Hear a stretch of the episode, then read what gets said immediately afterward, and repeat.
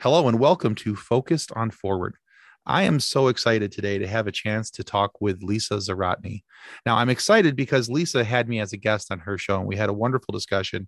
And uh, I found her to be a, just an amazingly uh, gentle host and someone very easy to, to talk with. And I'm sure that uh, it'll be much the same today.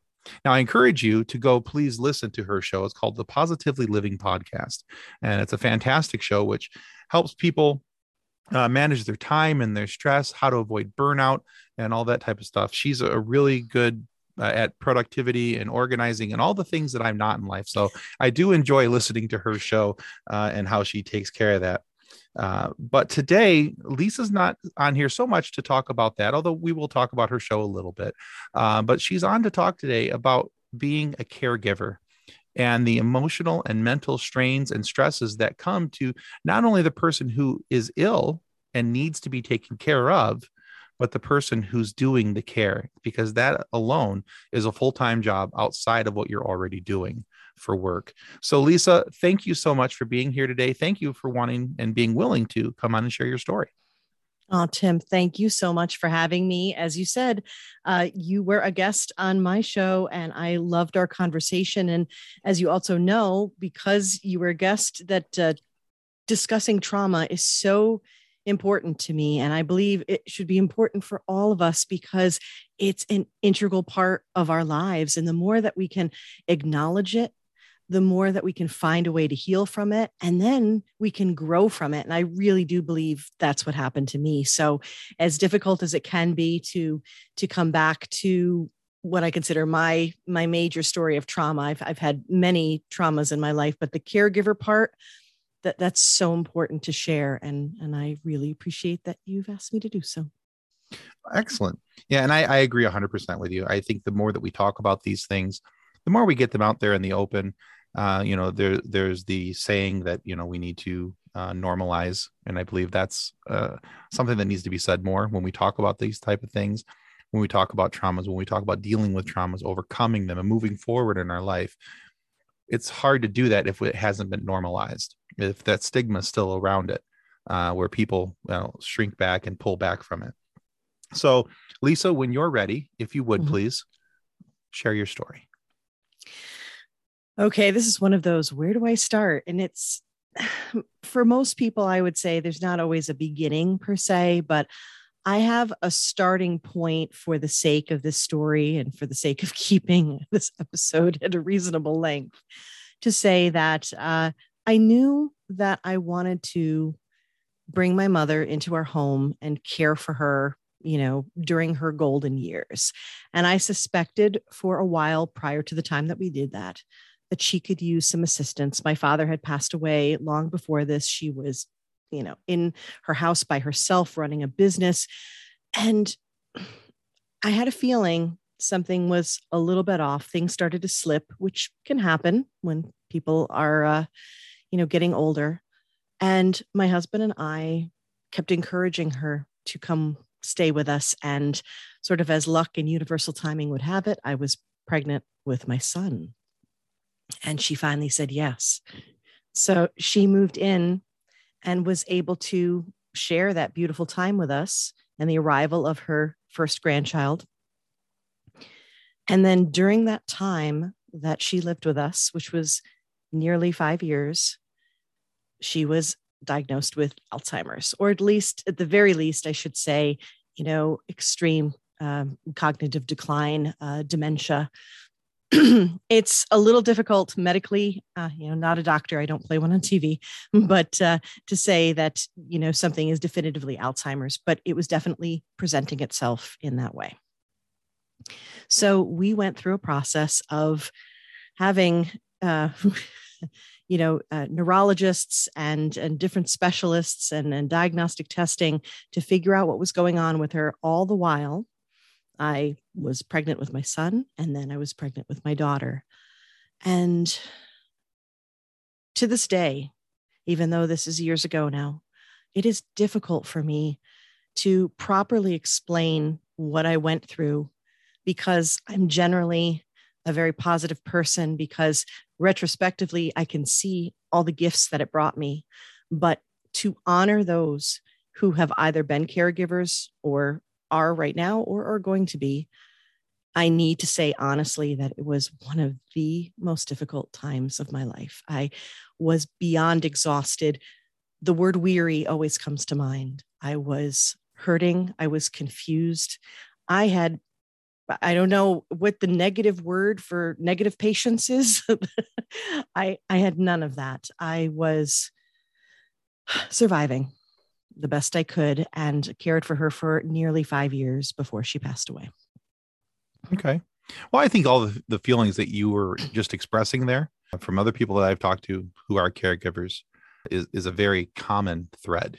It's yeah. not, this is not something that's a singularity to just Lisa. I think that it's important that we acknowledge those things as we as we move forward. So you had her, you had your mother in your house for uh, approximately five years. What was what was the hardest part of dealing with the dementia and or Alzheimer's, whichever it may have been, for you as you tried to care for her? I find it challenging whenever someone says hardest or like favorite, you know, like where you have the sure. ultimate. But I think ultimately we have to to prioritize in some fashion. So I would definitely say that the the most difficult part of it was the sheer unknown how things could change from day to day. And you didn't know what was to come next. You don't know how it's going to present and even the stories that i may share might not be anything like someone else goes through. So eh, the fact that this really strong woman and you need to understand too she came from germany. She had a work ethic that you would expect when i say that.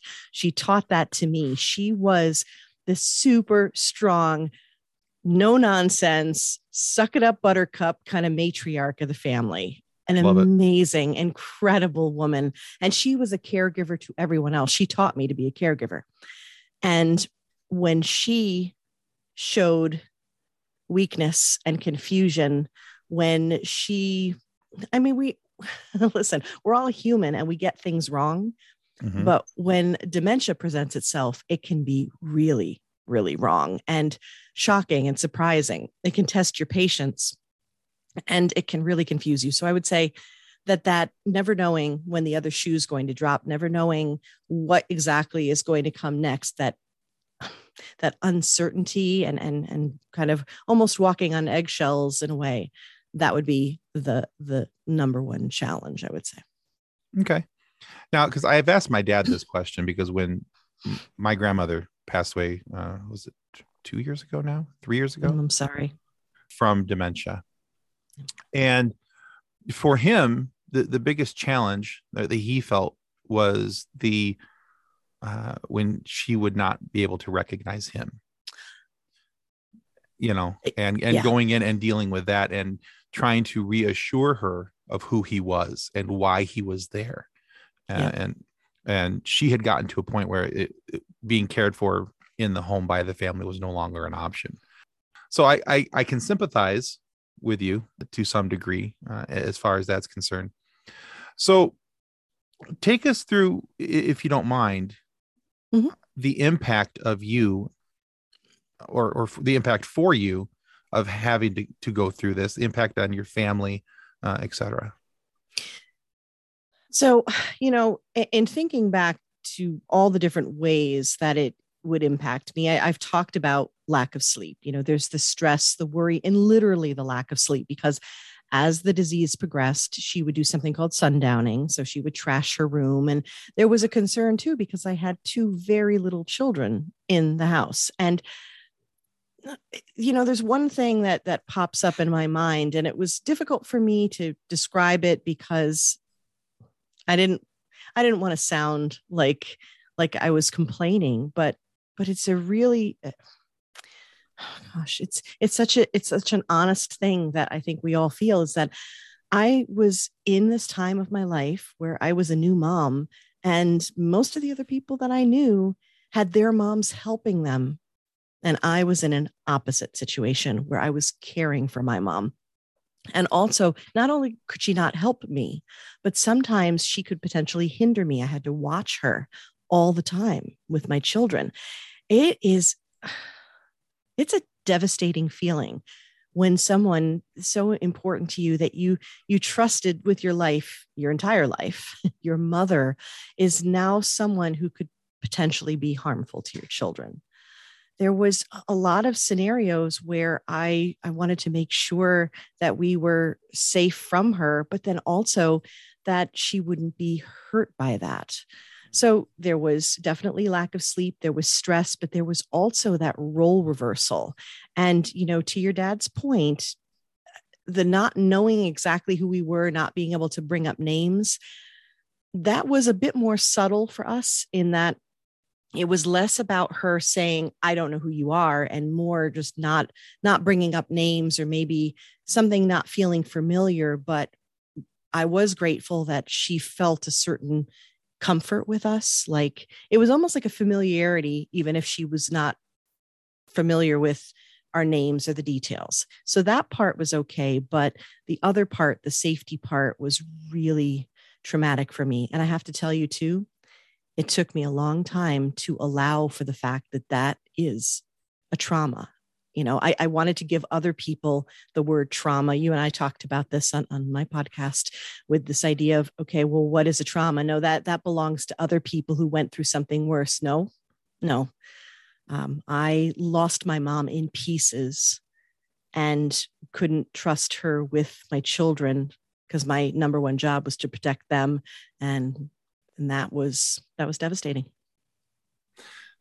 Yeah I, have heard it just uh, described as you know as the slow descent and, and the, the the the long goodbye. Yeah. You know uh, and i can see how and why uh, from from not having really having to gone through it. I mean i went through it like you know vicariously through my father um, but i did not have the the relationship with his mother that he had clearly. Mm-hmm. and um, you know so watching watching that happen uh, for him it was harder for me to see the impact on him than it was for me to for it to happen. But to that point uh, even I, I think that even in discussions with him it's it's more of a well this isn't a problem for me. You know and as, you know same thing as what you were just kind of describing there.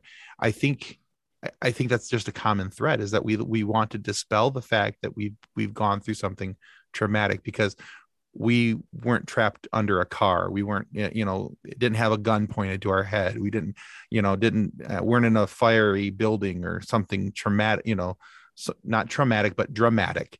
Because i think that's what we associate trauma with is that it has to be this big you know massive hot air balloon of, of drama in front of us in order for us to go well yeah that's that's traumatic right there.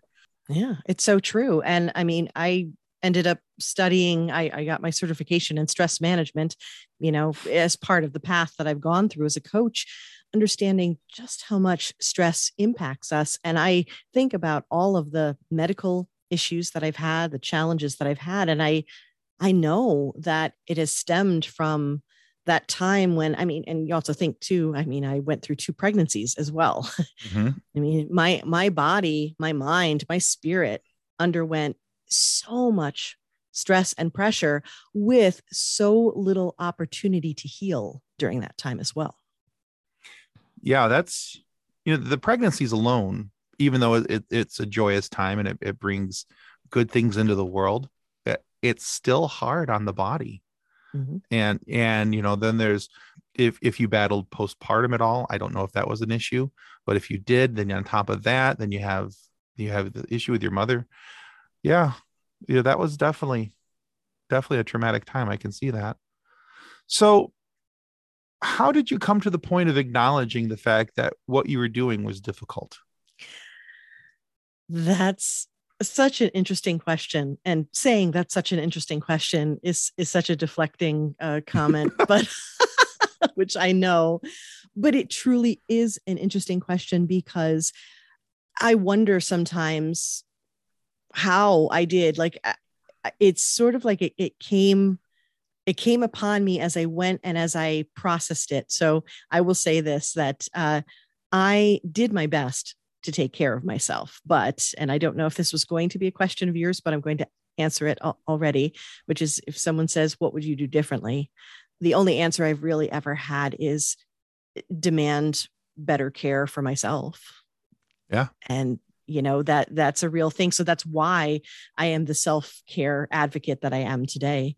So given that i did try. I did try to take care of myself to to reach out to to go to doctors to ask for help. I was part of a uh, a support, uh, actually multiple support groups, one specifically for Alzheimer's and one that was through the Office for the Elderly. So, if this is ever something that you are dealing with or you know someone who's dealing with, I highly recommend doing that right away. Get to a community, go through alzheimer's.org or, you know, the Office for the Aging near you and ask them for contacts because uh, those people, they, they, they they changed the game for me. And i think it was those conversations. I think it was uh, vague booking and posting like crazy on facebook about what i was going through. I think it was communicating with friends and understanding this is not the norm to be having an infant and a toddler and a mom who's you know wandering away on you and and things like that. Those were all points i think that that drove home to me this is hard. This is not usual. This is extreme. And I think each of those times allowed me to acknowledge more and more that this was practically impossible. But then again, what choice did I have? Right. So confronted with the with the issue, we we put our heads down, we we go through it. It's not typically till we're done and we're able to look back, you know, with that 2020 hindsight, and we go, Yep, okay, that was that was an issue, that was a problem. You know, and I, I, think that for a lot of us that's where the, the the issue comes in is that in the moment we're just doing we're surviving. We don't we don't understand uh, that there's ability to thrive until you know well after we're done and we're able to look back on it. And even then it's it's kind of the the the repacking of of emotions and, and things and trying to move forward. It's so true. We we have to use all of our our energy uh, in the survival mode and right. and it's only after like i was able to reflect on things after she passed i had the most unusual grieving process or at least it, it felt unusual to me because I almost felt like I, I, grieved backwards a little because the first thing I felt was relief. And then I felt guilt about feeling relief. Sure. Then, you know, and it was so complicated. Uh, but it, it was only in those those quiet moments that I I had a chance to even hear myself think again. I was actually going to ask you about that. If you, you know, what was your reaction to the the loss? And that's not an uncommon feeling though.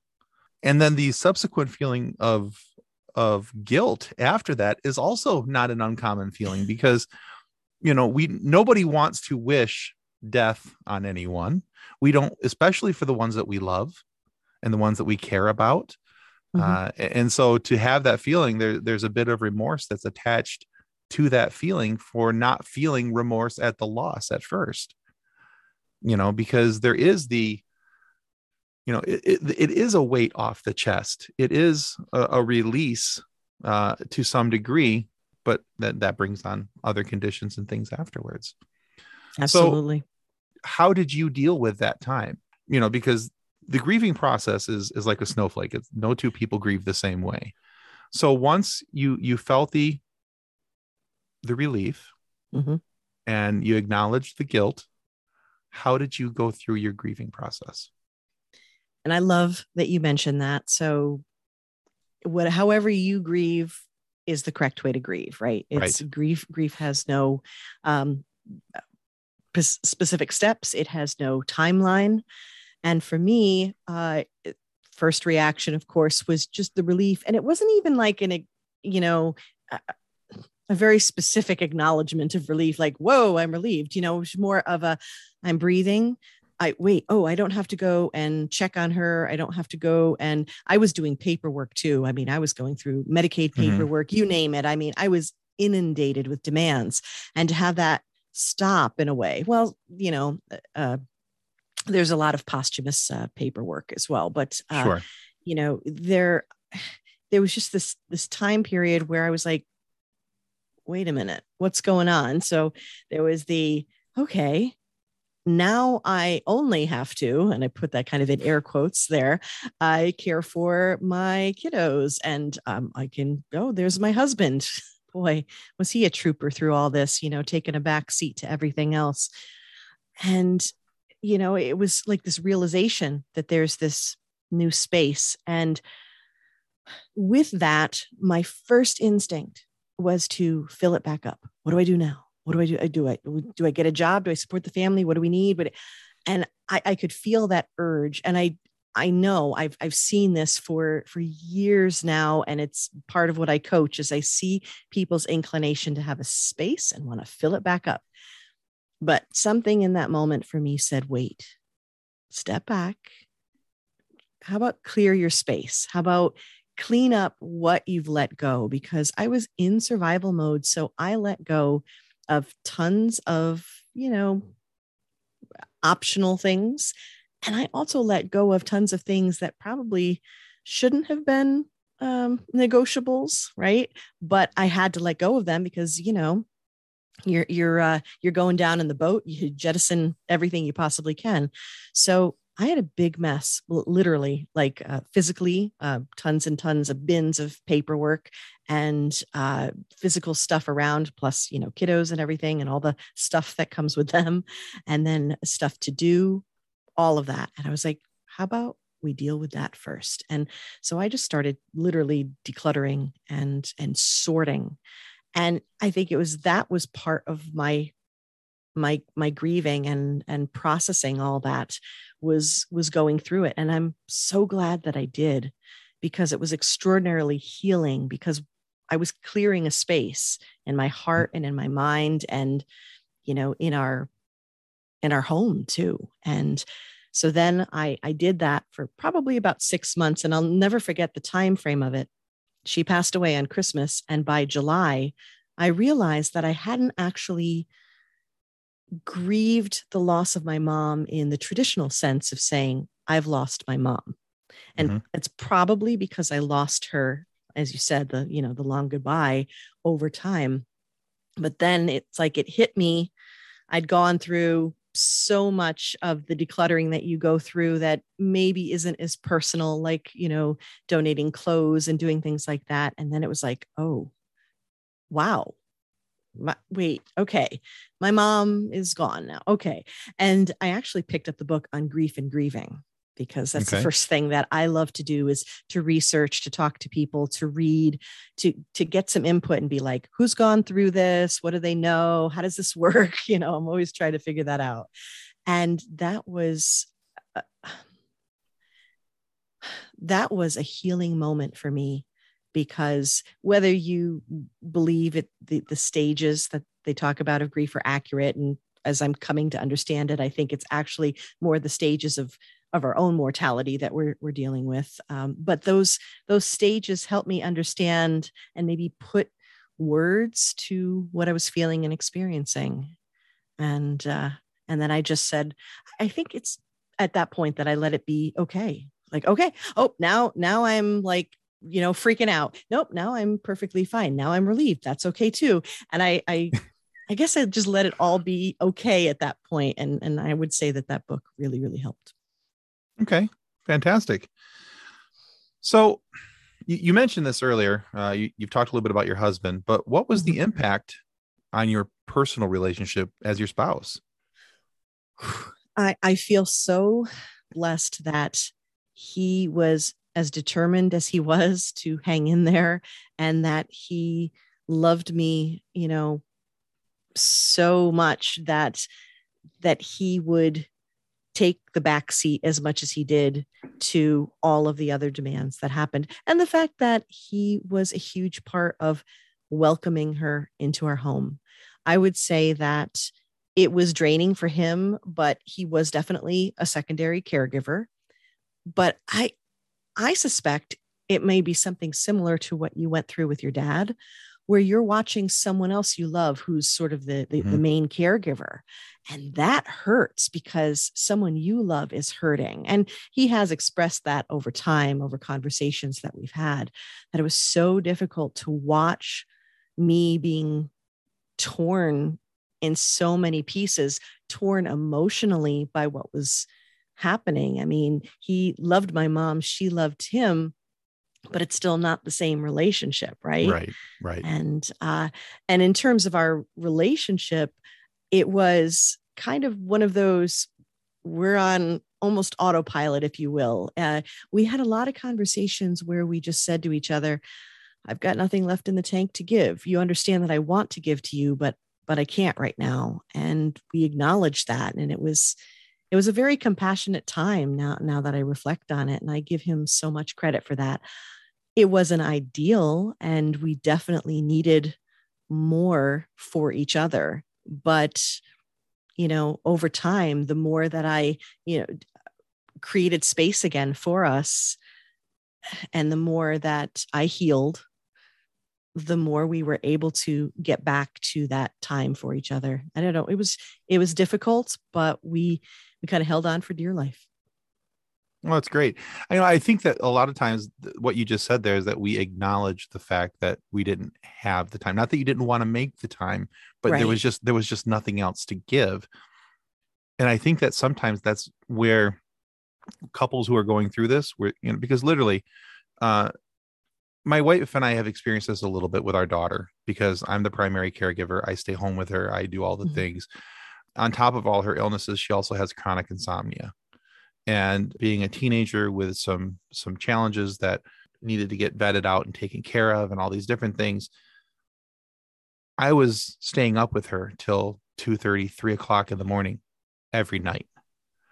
Getting up at 7 7 30 in the morning the next day you know just a couple hours later i was running on most nights about four hours of sleep then going hmm. out and doing everything i needed to do come home you know rinse and repeat the same thing. And so i under i really appreciate that you said that because that was one of the the points that my wife and i had to get to was acknowledging the fact that i love her more than anything. And i will do whatever i can to to try and make her happy and to, to take care of her and, and fight for our family. Mm-hmm. but we both had to acknowledge and understand that there was this other project that we were working on for the time being. And this project was emotionally mentally physically draining and there'd be nights when I would just look at her, I said, and I would just tell her, I just need you to know I love you. And that's all mm-hmm. I could do. I know that we're two ships passing right now. And I'm just waving from the deck, but I just need you to know that I love you. And, you know, uh, I think it's important for couples to be able to do those type of things because it's, I can see where it would be easy for one to get lost in the fray. Yeah, very much so. And even if all we're doing is communicating the fact that we we have empty tanks, which is essentially what we did, it at least keeps reminding them that if you had something in the tank, you would surely give it. Right. Yeah, absolutely. There was times when I would just tell my wife, I, I just, you know, at seven, eight o'clock at night. I, I have to go lay down for an hour. I can't, mm-hmm. I can't go any farther. And I would just walk to the bedroom and you know i'd be asleep before my head would hit the pillow because i was just i was just so tired. And i know from you know from other experiences and talking with other people that that physical exhaustion that toll is is very difficult to handle. It was even for just a, uh, doing it for a couple years was difficult for me. How did you work past the physical toll that's levied on a caregiver because it's not just the the emotional and, and, mental aspects of this. I think it's important that we also acknowledge that there is a physical toll that comes with this uh, because of what needs to be done in order to care for the the person who's receiving the care. Yeah i'm not sure that i necessarily did manage all that well. I mean i had i had issues with like my uh my neck and, and lower back and um, when i when my son was born i i had numbness in my forearms such that it was hard to hold him. But i mean i did go to the doctor i did go to the chiropractor i i did seek out help. I napped when i could i took opportunities when i could when people would offer to help. I will say that once my son was you know in the toddler stages I paid really close attention to the foods that I ate and tried to nourish my body as much as I possibly could. sometimes I think some of what I was doing was a little bit like, you know, lock in the barn after the horse is out of there but i did whatever i could and sometimes the the pendulum swung a little too hard i mean i've actually had some interviews on some other podcasts about the fact that i led myself to orthorexia because i was so obsessed with the quality of foods for my family for myself my mom my children that it, it got to be too much but basically i did whatever I could in whatever time frame I could. And I don't know if I did it all that well, which is probably why I say so boldly to anyone who'll listen and twice to people who won't. Please, please, if you're a caregiver, demand that time that you need for yourself. Demand the things that will nourish you because you're going to need it even more than when you're not a caregiver. That's wonderful. So there has to come a point in time where you decide that I have to start moving forward for myself. Now you talked about the book that earlier that that kind of helps you get on the right path. But what was there a definitive time where you can say this is where I, I said, okay, I have to start moving forward. I have to become focused on forward. I think it probably was about the year mark. And I want to say that very carefully because, again, grieving is different for everyone. There exactly. is no timetable. I will say this, though when you are grieving, uh, when you have a, specifically grieving a loss of a loved one, the first anniversaries do hit differently. Mm-hmm. And I think that when they hit, they create an opportunity for reflection. And I suppose that's an inclination that I have anyhow to sit back and reflect. But over the course of time, you figure over the course of that year, I made multiple decisions to say, okay, instead of going out and doing something else, you know, getting a new job, getting a puppy, you know, doing something else to kind of fill the space that was suddenly open, which I know can be scary. I decided to step back and keep clearing more space and to keep acknowledging. And one of the biggest things I did during that year was self care. I mean, I, you name it, I did it. You know, I had uh, holistic, you know, like remedies and, uh, again, you know, different kinds of, uh, food, uh, you know, diets and things like that but it, movement, exercise, doing things that were joyous, that was my focus. And that and a combination of that and I guess the the general space and openness of the family, getting time back with my husband and doing things as a family of four. Those were really unique. You figure the you know, since my children were born, we had really never done things as a family of four. So, all of those things, I think, throughout that first year led me to understand that life needed to be different than it was before. I couldn't use the same rules that I did before going forward. So, what were those new rules going to be? And that was how I focused on forward is saying, what's life going to look for us now? And I often say that it, it the whole experience gave me one of the biggest life lessons. We often say, don't sweat the small stuff. And I was taught, man, it's all small stuff, isn't it? I mean, it was just a reminder to me that we don't need to play the game like we did before. And it's it's time to make our own rules. Yeah, it's wonderful. It's amazing how you come to understand what's really important in life and and what, as you said, is just the small stuff, the trivial stuff that can you know some things can just get pushed off to the side and and they'll be there when they're there and we'll deal with them when they're there but this is the important stuff. Yeah. Yeah that's fantastic. I'm glad to see that you you you took that that line of sight on things. Perfect. Okay lisa we're at a point in the show where i'd like to ask two questions to all my guests. These are the same two questions i've asked every single guest since the dawn of focused on forward. So here we go. Okay Looking back over the entirety of your experience, what is the single greatest lesson that you have learned? I did mention it before, but it bears repeating. And that is that we need to care for ourselves. Self care is not an optional thing, it's not pampering, it is essential for our survival, our well being. It's essential regardless of whether we are caring for others or not. Perfect. That's a great answer. Love it. Okay. Second question, kind of similar to the first. Looking back over the entirety of your experience, what was the single greatest piece of advice that you were given?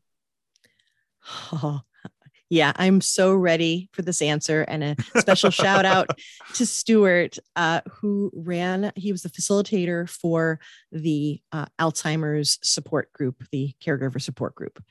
And we often dealt with issues where um, we'd have conversations with those we cared for, and they would say things that were completely off base, shocked us, absolutely wrong. And our human instinct is to correct. And mm-hmm. he said, Would you rather be right or sane? Wow. That really puts that into perspective, doesn't it? Yeah. Wow. and it, yeah. I'm gonna have to think about that one for a little while. That's that's very profound. It's it's short but profound. It is um, a mic drop moment, and I have taken it with me ever since. And boy, does it apply in a lot of places in life. I was just going to say that, that it has to apply on, on so many different levels and so many different playing fields. Yeah. Wow. Would you rather be right or sane? Um. Yeah, I'll pick sane. exactly. Every time. Every time. Wow. Yeah, I'll be thinking about that one for a while today. That's shout out to Stuart for sure. Very good. All right, Lisa, I know we mentioned your podcast in the beginning, but let everybody know where they can find you, where they can find your show. Talk a little bit more about your show, if you would, please. I'd love to. Thank you so much for asking. First of all, you can always go to positivelyproductive.com and locate me and locate links to all the things.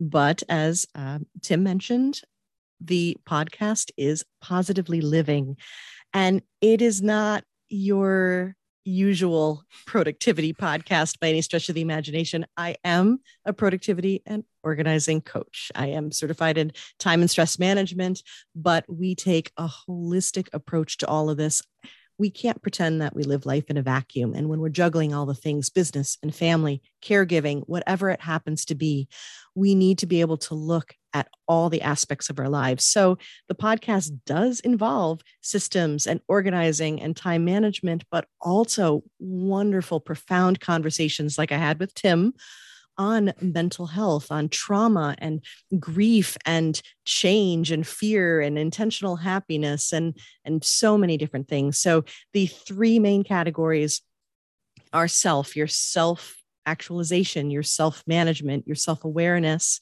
simplicity that's the decluttering and the simplifying and uncomplicating life. And then, of course, the systems, which is the structural foundation that puts everything in place and helps us streamline our lives and you know make space for what matters excellent well i will say that i enjoy your show i listen to it often Thank um, you. and yeah it, it's an incredible show and i strongly encourage everybody to go out uh, check it out listen to it not just because I was a guest. I mean, if that helps, I mean, go for it. But there's some really encouraging conversations that are held on there. And uh, uh like she said, there's it's not just a topic. There are many topics that is, are discussed. So please go check out uh, Positively Living podcast, and you can find that again on positivelyproductive.com. And we'll have those down in the show notes for everyone to listen or to go check out. And then, of course, listen to the podcast as well. Lisa, thank you so much for being on the show today and sharing your story. I so greatly appreciate you being here. Thank you so much for having me. I appreciate you and uh, keep doing what you're doing because this conversation, this continued conversation that we're all having, needs to be had. Oh, thank you. And we'll do our best. All right, guys, thank you so much. That's going to conclude us today for Focused on Forward.